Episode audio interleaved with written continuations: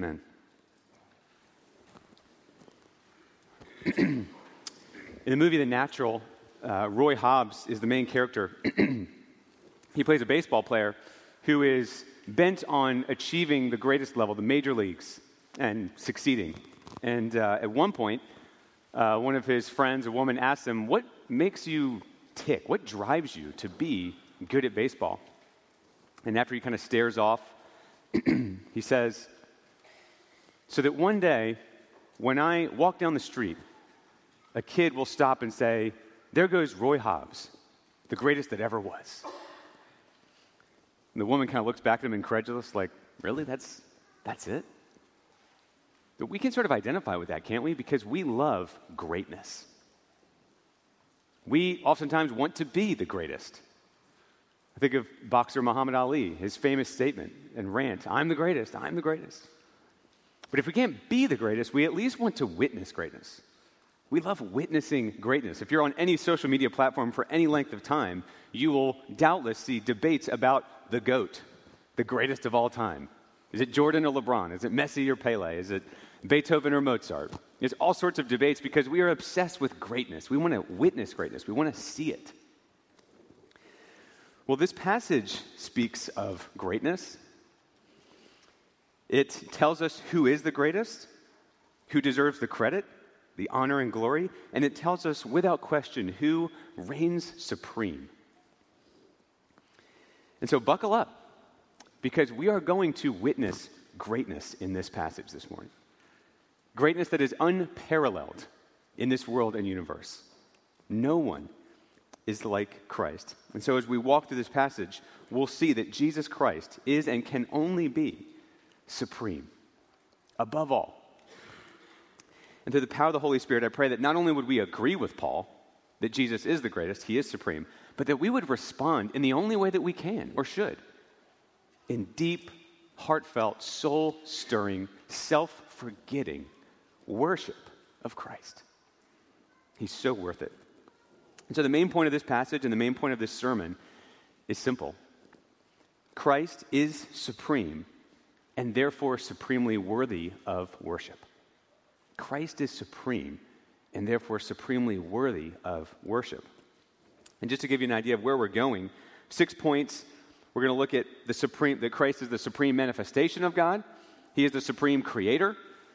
He is the supreme eternal sustainer. He is the supreme head of the church. He's the supreme resurrected one. And then finally, he is the supreme redeemer. So, first, Christ is the supreme manifestation of God. Look at verse 15.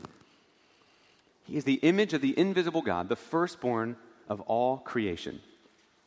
Jesus is God in the flesh. He is the exact imprint of his nature, it says in Hebrews 1. In Jesus, we see God. Christ himself said so. In John 14, 9, he says, Whoever has seen me has seen the Father. That's quite a bold statement if Jesus is not God, but he is. I remember talking with a, a friend, one of our doctors actually, during an appointment. The conversation turned to faith, and we were talking about this, and I mentioned um, John 14, how Jesus is the way, the truth, and the life. No one comes to the Father except through him. And my doctor, not a Christian, said that's quite an egotistical statement. And I said, You're absolutely right if Jesus isn't God. But he is. And so it's an absolutely true statement. He is the image of the invisible God because he is God. He is the perfect manifestation of God. And this word for image is the Greek word icon, uh, synonymous with image, uh, picture, icon. and it's loaded with meaning, this word image.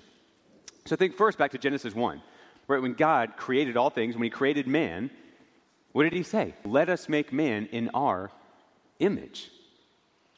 And so, obviously, we don't image God perfectly. Sin and the fall tarnished that image, fractured that image.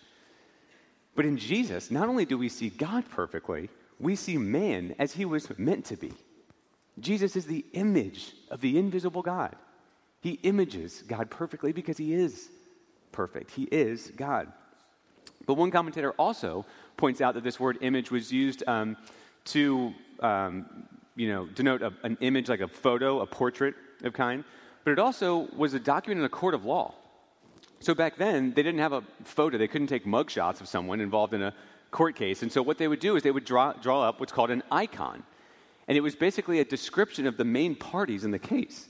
And so you had, you know, a written description of their main distinguishing marks, their personal characteristics. So there could be no dispute or no confusion about who were the main parties in the case or who had to pay a fee or a sentence. Well, it's as if Jesus, or Paul in this uh, passage, is saying Jesus is the icon, the image of the invisible God. He, in him, we see a description of God's characteristics, his distinguishing marks, so that there can be no question of what God is like and who he is. Jesus is the portrait of God. But Jesus is also so much more than a portrait. He's so much more than a, a lifeless photograph. Because look at verse 19. And these are the only sort of separate verses we'll consider together. In verse 19, it says, For in him all the fullness of God was pleased to dwell. Several of the statements in this passage just must elicit the response Wow. How do you wrap your mind around that? In him, all the fullness of God was pleased to dwell. For one thing, it means that he is not a lifeless photo. He is the image of the invisible God, but it's not a lifeless image. All the fullness of God dwells in him. He's alive, he's real. When he was on earth, people could touch him, people could talk to him, people could ask questions, people could fall down and worship him. How different is that from simply a, a photograph, right, or a lifeless image? I don't know if you remember the movie Castaway, starring Tom Hanks, but when there's a scene when he's in this cave when he's on the deserted island, and he has a picture of his wife, and he has a flashlight, and he's falling asleep, but he basically is just lying there with the flashlight aimed at the photo, and he clicks it on, and looks at the photo, and then clicks it off. And then after a few seconds, he clicks it back on, and looks at the photo, and clicks it off. It's all he had. It was his most cherished possession because it reminded him of his, his loved one, his wife. And that was great. But do you think if years later someone would have said to him, Man, that must have been so hard, do you think he would have said, No, not really. I mean, I had a photo, so I was, you know, I was good. Absolutely not. Right? A photo might be worth a thousand words, but it's a thousand times better to be in person. And so having Jesus be a picture, just an image of God, would be amazing. But he's so much more than that. He is alive, he is full of life. In him, all the fullness of God was pleased to dwell. And that's one of the reasons I think worshiping in person is so vital. Right? Praise God for live stream and for sermon audios and extenuating circumstances and for edification throughout the week. But we were meant to worship in person, weren't we? a picture, a live stream might be worth a thousand words, might be better than nothing, but it's nothing like being in person. Being able to not only be blessed by the fellowship of believers, but be a blessing to our brothers and sisters in Christ. And I think it's one of the reasons why it's so important that whenever possible, we worship here in person together as one body, as a member of one church. Jesus was and continues to be the one and only living true God, and we can know him. We can speak to Jesus. We can feel his presence through his spirit. And one day, we will be with him. That's what the last verse of Christ, our only hope in life and death, talked about. One day, we will be with the Lord. We'll one day fall at his feet. Have you ever thought about that? That one day you will get to embrace Jesus, your Savior. You'll be able to ask him questions. When our eyes close in death here, they will open in glory to behold the wonderful and beautiful face of our Savior. I love the way one hymn put it, talking about how we will gaze on the glory of Christ in heaven. The bride eyes not her garment, but her dear bridegroom's face. I will not gaze at glory, but on the King of grace. Not on the crown he giveth, but on his pierced hand. The Lamb is all the glory in Emmanuel's land. The Lamb is all the glory in Emmanuel's land. Jesus is all the glory. He's real. In him, all the fullness of God dwells. As Job says, our Redeemer lives. And even when our flesh is uh, when our skin is destroyed in our flesh, we will see God and as we behold Jesus, the image of the invisible God, we also are actually commanded to imitate God. So, in some ways, we actually imitate Jesus, imaging the invisible God. Right? We don't image him the same way Jesus does, of course. He is he alone is the image of the invisible God because he is God. But we also are to imitate, to live out our faith in a way that makes the invisible God known and visible to others. 1 John 4:12 says, "No one has ever seen God, but if we love one another, God abides in us, and his love is perfected in us." But you know, showing the invisible God to others can be challenging, can it? We're imperfect, we're sinful, we're scared at times. In fact, at least evangelism would be way easier if God was visible, right? If someone doesn't believe in God, oh, you don't believe, oh, God, could you come here for a second? My friend, God, God, my friend, like this, you know, way easier. But we are called to be faithful, to imitate God, to show the invisible God to others. I remember quite humorously years ago, um, a Christian mentor of mine walked up to uh, my high school to see some, um, some people that went to my high school. And as he was standing in the student lot um, to greet others as the dismissal bell rang, students started flooding out to the student lot. And it was then that he realized that um, someone had pranked everyone in the school by vandalizing all the cars in the student lot in a somewhat inappropriate way. And then he suddenly realized that he was the only one standing in the parking lot. As all of these students started coming out and giving him very odd looks, my friend started to deeply contemplate the invisibility of God compared with his extraordinary uh, visibility at that time. And he prayed, Lord, this isn't really that funny. You're invisible, I'm visible. But I, for one, am so thankful for his faithfulness in seeking to imitate Christ that he could love me and my fellow students. And so, how are we doing that? How are you doing that? Even as you dwell on how Jesus is the image of the invisible God, how are you imitating the invisible God? That you might love others, that you might show him to others in our obedience to Christ and our love for them. But Paul also says that Christ is the firstborn of all creation. So in English, as we read this, it seems like what's being said here is that Jesus is the first of all created beings.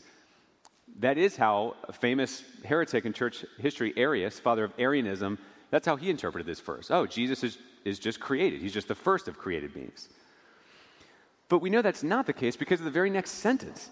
Paul says that by him all things were created. And then further in the passage, as we'll get to, he says he is before all things. In him all things hold together. And so, who could do that except God? Further, if Jesus was simply created by God, then he is not God. He's a created being, and therefore he doesn't deserve worship. God says he's a jealous God in Scripture. He shares his glory with no one. And yet, in Philippians 2, we read that the Father heaps praise on the Son. He's given him the name that is above every name. Jesus accepted worship only as God could. And so clearly, Jesus is God. He is eternal. He is before all things. So, no, what Paul means here not, is not that Jesus was the first of all created beings to be born, but the phrase firstborn is simply a title of honor. Think about the phrase firstborn in that culture or heir. It was, it was a title of honor. And so Israel, actually in Exodus 4:22, is called the firstborn son of God. It was, it was a title of honor. Actually, the title of firstborn was a messianic title. It was a title given to the Messiah in the Old Testament. In Psalm 89, 27, it's, God says, I will make him my firstborn, higher than the kings of the earth. And so Jesus is the firstborn of all creation, meaning he is honored above all creation. So, contrary to Arianism, this verse does not show that Christ is a created being. This verse doesn't speak of Christ's origin, but it speaks of his honor in comparison with other created beings. He is the supreme being, he is the supreme manifestation of God because he is God but he's also the supreme creator. That's our next point. He is the supreme creator as we look to the next verse, verse 16. We've already talked about this phrase, the firstborn of all creation, and how it doesn't mean that Christ is a created being. But just for good measure, Paul goes further and explains that Jesus is not created, but rather he is the creator of all things. The word by, as in for by him all things were created there, should probably more so be translated in uh, the Greek word en there is most commonly translated in. And so Paul is saying that God created everything in Christ, through him, as he says later. All things are through him and for him. All things are created in Christ, through him. And this is actually the biblical pattern of creation.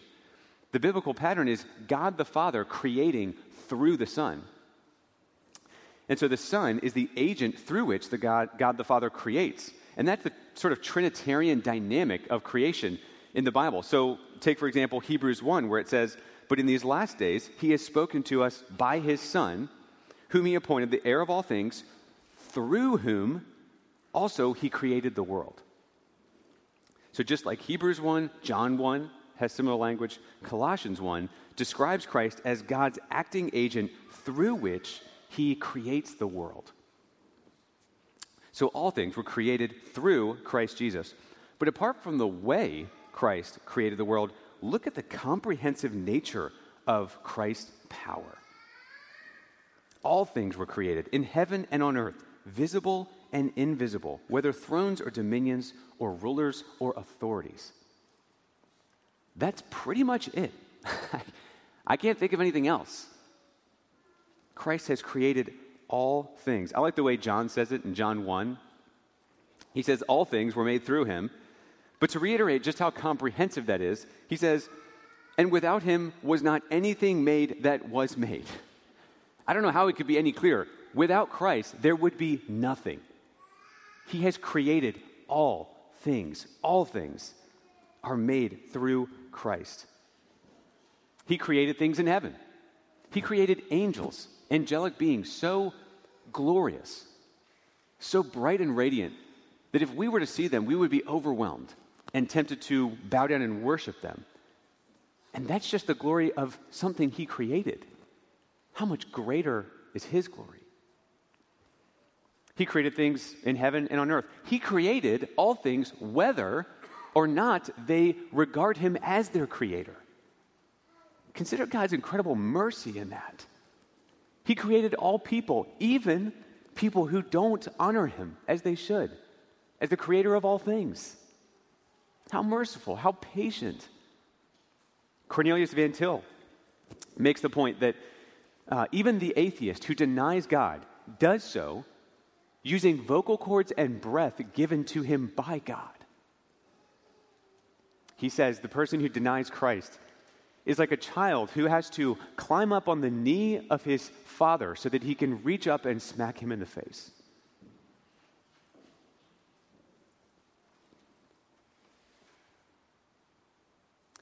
Consider the mercy, the long suffering, the patience of Christ creating all things, every one. And he created every throne and dominion and ruler and authority in heaven and on earth. And what a comfort that is, right? That when we are frustrated with earthly authorities, when we mourn the evil of earthly authorities, we can fight against it. We can do everything we can to be salt and light. But at the end of the day, we can rest in Christ, knowing that, okay, Lord, you made everything. You created and established every authority in heaven and on earth. And so we can rest in His sovereignty, in His omnipotent power in creating all things. But not only did Christ create all things, He created them for Him. Did you notice that at the end of that phrase? whether thrones or dominions or rulers or authorities, all things were created through him and for him. You know, maybe we regularly remember that all things are made by God and through Christ. But do we remember regularly that all things are to him? That they're for him? Do we realize that everything that we do is for Jesus? Literally, the reason you woke up this morning is for Jesus. The reason for your job is for Jesus. The reason that your heart is beating right now, that you are drawing breath this very second, is for Jesus and His glory. The reason for your relationships is for Jesus. The reason for your recreation is for Jesus. All things are created by Him, and all things are for him. He is the goal, he is the purpose, he is the telos of it all. I was reading a video game description with my kids recently, and this phrase stuck out to me. I don't know if it strikes you as well, but this is what it said. Now you can take control of the action and be the center of your own adventure in this fantasy world. I don't know about you, but I thought, like, is that supposed to be good news? I, like, especially because the game is based on a movie, and I was like, I think I'd rather play out the movie and those characters than my own. But doesn't this perfectly capture the spirit of the day, our, the zeitgeist of our day? You can be the center of it all. It's all about you. You are the center of the story. But, friends, that just isn't good news. I'm sorry. That is not fulfilling. That is not the, the reason we were made. Isaiah 43 says that we were made for His glory, not our own.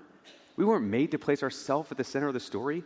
If you want to be a part of an adventure like no other, then join the one that has Christ at the center and where we get to use every single one of our days and hours and minutes heaping glory on Him because beholding the glory of Christ is so much better than living for our own. It's so much better. It's so much better to be a pixel in the grand display of Christ's glory than to use up our life illuminating our own pathetic little glory that's going to fade soon after we die, if not before then. All things are to him. And that's why I think one application of this passage is that we should begin to pray earnestly with Moses, as Moses prayed, that God would show us his glory. Lord, show me your glory. That we might be inflamed and excited at the beauty, majesty, glory, and supremacy of Christ, and overcome with zeal to make him known by all possible means. What a thrilling existence that is. What a thrilling life that would be. John the Baptist got it. He said, You think I'm the Christ? You don't understand. I'm not even worthy to untie his sandals. Let him increase and me decrease. We can only say that with joy when we truly grasp how glorious Christ is. As one hymn says, May the love of Jesus fill me as the water fills the sea. Him exalting, self abasing, this is victory. That is victory to be Christ exalting and self abasing. John Owen wrote a book called The Glory of Christ. Uh, it's a masterpiece. He, he wrote it um, basically as he was on his deathbed. And I know of no better way to increase your zeal for the glory of God. The version updated, he's a Puritan writer, the version updated by R.J.K. Law is phenomenal. I personally think there's rejoicing in heaven when even one Christian reads a John Owen book. But Owen says this about the glory of Christ Only a sight of Christ's glory and nothing else will truly satisfy God's people. The soul, which can be satisfied without beholding the glory of Christ, is not a soul for whom Christ prays. One of the greatest privileges the believer has, both in this world and for eternity, is to behold the glory of Christ. All things are made by him and for him, the supreme creator. But not only is Christ the supreme creator, he is the supreme eternal sustainer. That's our third point. He is the supreme eternal sustainer. Because in the next verse, we see that he holds all things together. In verse 17, and he is before all things, and in him all things hold together. We saw that when Paul referred to Christ as the firstborn of all creation, it wasn't really a reference to his chronological supremacy, just his honor above created things. But here, Paul does turn to Christ's supremacy chronologically. He is before all things. And if you want to break your brain, just spend some time dwelling on the concept of eternity. That we live in this epoch that exists in time, and before that there was no time, and after it is no time, and Christ is before both of them and after both of them. He has no beginning, He is before all things. As F.F. F. Bruce put it, no matter how far back our imagination may press, we can never reach a point of which we may say with Arius, there was once a time when he was not. There was never a time when Christ was not. But not only is he before all things, he sustains all things. In him, all things hold together. In Christ, all things are created and all things are sustained. He is the beginning of all things, He's the creator, He's the end of all things, He's the goal. But in the middle, He is upholding and sustaining all things every second of every minute of every hour. In 1917, Albert Einstein published a, a paper that would become the discipline of quantum mechanics. And one of the things that was very troubling to Einstein in this theory, actually throughout his entire life, was the seeming randomness with which um, things at the atomic level behaved, particularly when a photon emitted from an atom. It, it, there was no precise way of determining when it would happen or which direction the photon would go. And this basically seemed to Einstein to undermine the principle of causality, this idea in nature that, oh, A causes B, which causes C, and we can determine exactly how that's going to happen, which makes for a perfectly consistent world and makes for a world in which science is possible. Well, Einstein believed that that whole principle and, that was revealed in his experiments in his paper of quantum mechanics undermined that reality. And it troubled him his entire life. In fact, it caused him to famously say, God doesn't play dice. Well, Werner Heisenberg was a Nobel, uh, Nobel Prize winning German physicist, and he was also a devout Christian. And Heisenberg was a t- uh, contemporary of, of Einstein, and he wrote to Einstein this concerning the seeming trouble Einstein was having with the randomness of quantum mechanics. He said, We can console ourselves that the good Lord would know the position of the particles, and thus he could let causality, the causality principle continue to have validity. In other words, Heisenberg is saying nothing is actually random, but perfectly guided and controlled by God, who through Christ is upholding and sustaining all things, making our universe dependable. The consistency of our world does not solely depend on the laws of nature, but on something actually much greater than that much more consistent than that the power of Christ. And so Christ holds all things together, even at the atomic level, even at the subatomic level, in atoms and photons. He is holding and sustaining all things together. Praise Jesus and his power. Things might seem random to us in nature or in the world or in events in the world. Things might even seem contrary to God in the world around us causing us to think, oh, there's no way that God could be real. There's, there's no way that God could be controlling these things. Many people believe that about science, about the natural world, that, oh, if you, if you study it, it'll lead you away from God. But actually, many scientists say the opposite. They say that actually, the more you look at this universe, the more that you can't escape the fact that there's a good creator, intricately weaving children in their mother's womb, and so on. And that's actually what Heisenberg believed. And that's why he wrote this the first gulp from the glass of natural sciences might turn some into an atheist, but at the bottom of the glass, God is waiting for you. Christ holds all things together in the natural world, but he also holds all things together providentially. Think about every event in our life. Christ, in his sovereignty and his providence, is holding all things together in perfect balance to achieve our greatest good and His glory. How often are we meditating on that? How often do you think about, contemplate, consider, even in the last few days or in the last few weeks or months, how has Christ held all things together in your life through different events for your good? John Flavel, another Puritan writer, wrote a book called The Mystery of Providence on that entire topic. It's a phenomenal book. What a blessing that would be for us to continually meditate on how Christ is holding all things together, even events in our life, for his glory and our good. How much discontent comes from not doing so. Christ holds all things together. But he is also the supreme head of the church. That's our fourth point. Paul says in verse 18 that Christ is the head of the body of the church. Another phrase you could give him here, another title is Christ is the supreme leader of the church. You know, Star Wars fans had that on their bingo card for sure. You can cross that off. But Christ is the head, He is the most important. He's the irreplaceable leader of the church.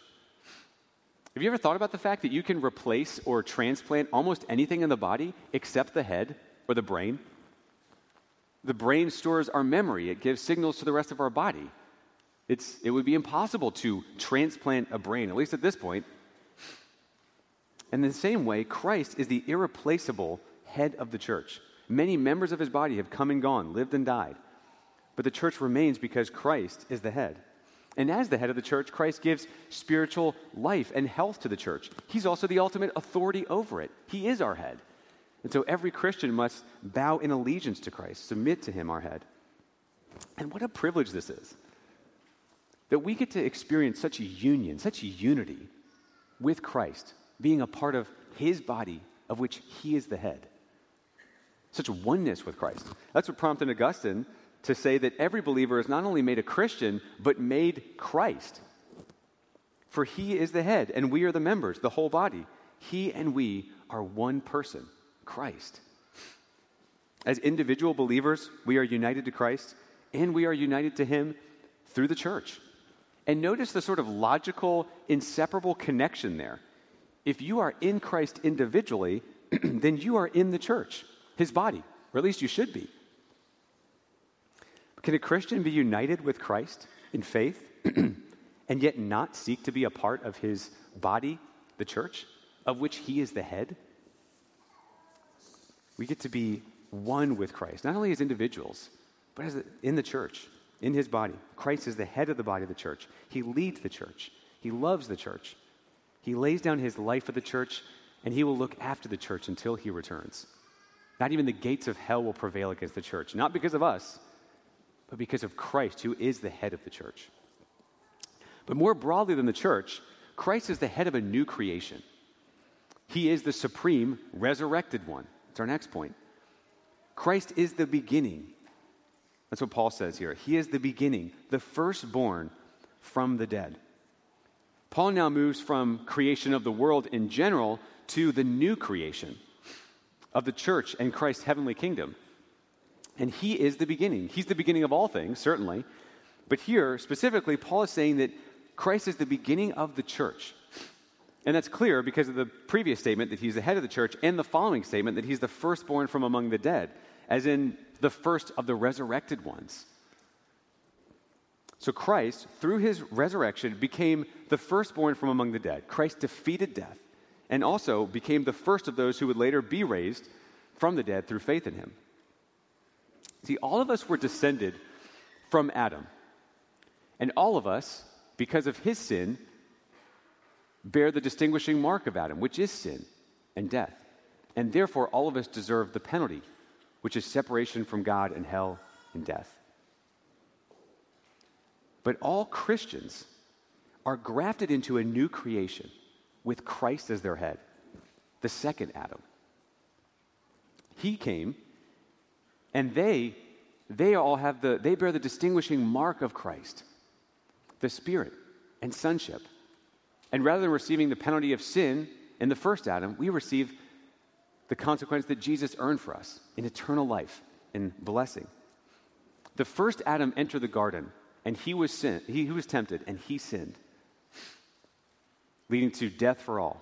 But the second Adam also entered the garden, and he was tempted he peered into the cup of wrath that he had to drink for our sin. And he was so overcome with agony at bearing the sins of the world that he sweat drops of blood. How much greater was his temptation than the first Adam? And yet he obeyed. He went through with it. And he obeyed and he died on the cross, passing on his righteousness to all of his children through the blood of his cross. On Christmas, with the birth of Christ, the sun set on the sinful creation of Adam. And on Easter morning, the sun dawned on the new creation of Christ Jesus, of which every believer is a citizen. And all of this is so that Christ might be preeminent in all things, so that it is inescapable to worship Jesus. And this leads us to our last point Christ is the supreme Redeemer. We already considered verse 19 that he, uh, in him, all the fullness of God was pleased to dwell. So look at verse 20.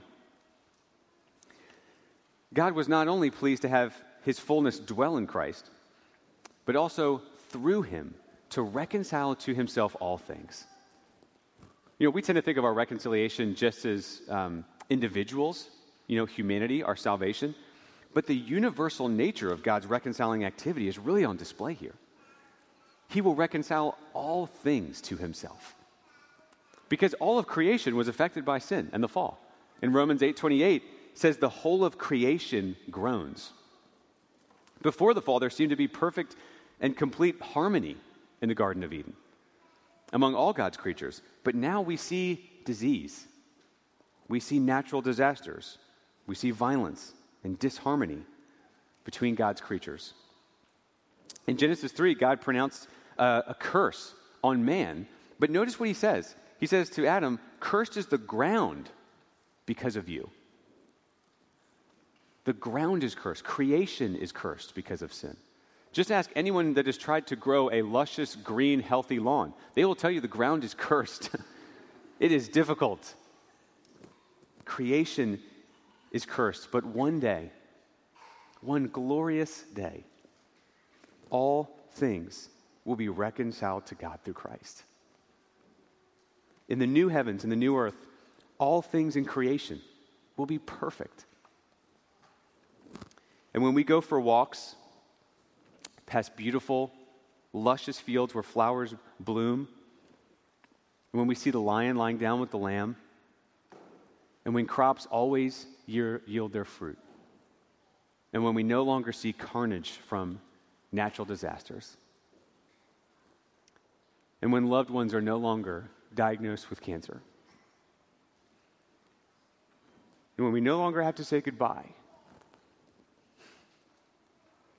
then every one of us will say, Praise God, who has reconciled all things to himself through Christ. All reconciliation flows through Christ and his cross, including our redemption.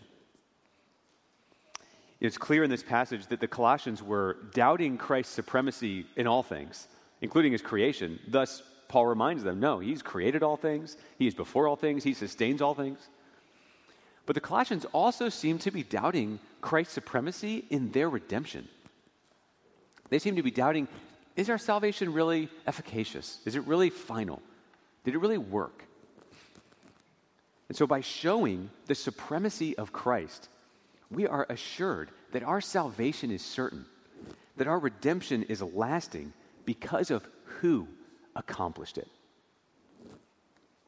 The heart of Christianity is that we have all sinned against God, and we deserve death because of that. And yet, God, in His mercy, sent His Son so that all who trust in Him can have eternal life, can be reconciled to God. Our good works, our good life, our generous giving, giving, none of that can save us. Only faith in Christ. But we see in this passage how wonderfully sure our salvation is because it was accomplished by Christ. In Romans 8:34, Paul says, who is to condemn? Christ Jesus is the one who died. More than that, who was raised. If Jesus, the Son of God, redeemed you, how could it not be final? How could it not be sure? In Homer's uh, The Iliad, uh, tells a story of a great battle between the Achaean army and the Trojan army at the city of Troy. And for most of the battle, the great warrior, Achaean warrior Achilles is sidelined. He has a sort of um, feud with the commander of the Achaean army, Agamemnon. But finally, he puts that feud aside and he decides to join the battle. And when he steps on the battlefield, there is a ripple throughout the entire battlefield. When Achilles shows up, a tremor of fear goes down the spine of every Trojan warrior. And Achilles begins marching steadily toward the gates of Troy, and nothing can stop him. No matter how tall or strong or experienced the Trojan warrior is, he leaves them dead in his path. And every single Trojan warrior has their eyes looking toward Achilles and in their heart whispering, He's coming. And there is nothing that anyone can do to stop him. Finally, he reaches the gates of Troy and he meets the Trojan hero Hector. And Hector retreats from him, runs around the city several times away from him. And when he finally faces him, Achilles steps up and makes quick work, defeating and killing him. Our great Savior, Jesus Christ, marched steadily toward the cross to accomplish our redemption and to vanquish every one of his and our enemies in his path. And there was nothing that anyone could do to stop him. And now there is nothing that anyone or anything can do to separate us from him. The Iliad is just mythology. This is Christology. That's just a story, it's just a made up story. This is reality. Can you imagine how the demons trembled when they heard God is coming? Can you imagine how Satan feared when he peered into the manger and he saw the Son of God, veiled in flesh, the Godhead, the incarnate deity? Do you remember how the demons' voices cracked with horror as Jesus, the mighty one, the Son of God, commanded them to flee? Can you imagine how Satan quivered when he decided to face the righteous one, attempting to put him to death, only to have his throat stepped on and defeated as Jesus triumphed over him, rising from the grave? Who is to condemn? Christ Jesus is the one who died. When you feel you aren't enough, when you doubt if you're forgiven, when you wonder if you'll really see him when you die, when Satan tempts you to despair and tells you of the sin within, upward and look and see Christ the supreme creator and sustainer of all things, who made an end to all your sin. All of this passage is meant to lead us to worship Christ. But nothing does that quite like contemplating how Christ has redeemed us, doesn't it? The one who created all things Every plant, every tree was hanged on a tree for you. The one who held all things together was held to the cross by nails through his hands and feet. The one through whom all things were made was pierced through for you. Do you see his glory? Is he precious to you? As John Owen says, no man will ever become like Christ by simply imitating him. He must know the transforming power of beholding his glory.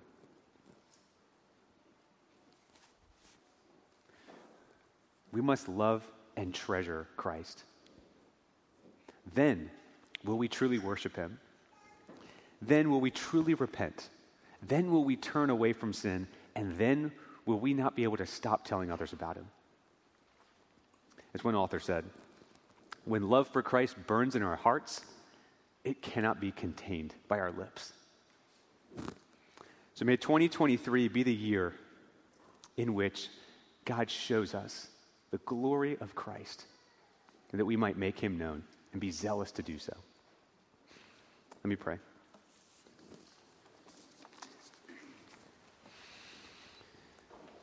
Lord, we pray with Moses show us your glory. Show us the glory of Christ. Lord, we want to be overwhelmed with the glory of Christ. We want to not be able to stop worshiping you. And Lord, we want to be excited, inflamed, zealous to have our life, every second of it, used up for your glory. Because there could not be a greater or more thrilling existence. We thank you and praise you for passages like this that reveal to us your glory. And we ask, Lord, that you would help us to stand in awe of you and your Son, not only today, but every day of our lives. We pray this in Christ's name. Amen.